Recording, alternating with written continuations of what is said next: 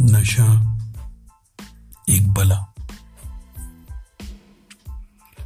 मुकदमे के लिए, कचहरी में हाजिर होने के लिए दो शराबी घर से निकले। शराब की धुन में बोतल झोले में रख ली, पर कागज़ पत्र घर में ही भूल गए। घोड़े पर बैठकर चल पड़े। मध्यान्ह भोजन के समय दोनों ने शराब पी थी।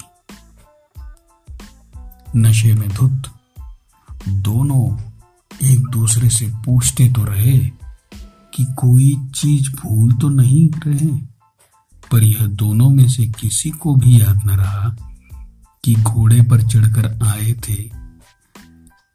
अब वे पैदल यात्रा कर रहे थे। रात जहाँ टिके, वहाँ फिर शराब पी। थोड़ी देर में चंद्रमा निकला। तो एक बोला, अरे यार, सूरज निकल आया। चलो जल्दी करो, नहीं तो कचहरी लग जाएगी। बजाय शहर की ओर चलते कि वे गाँव की ओर चल पड़े।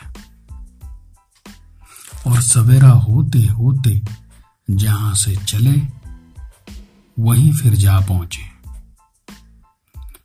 अनुपस्थिति में मुकदमा खारिज हो गया।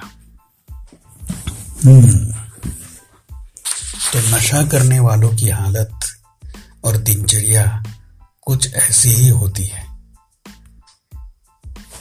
इसलिए तो कहा है कि नशा एक बला है।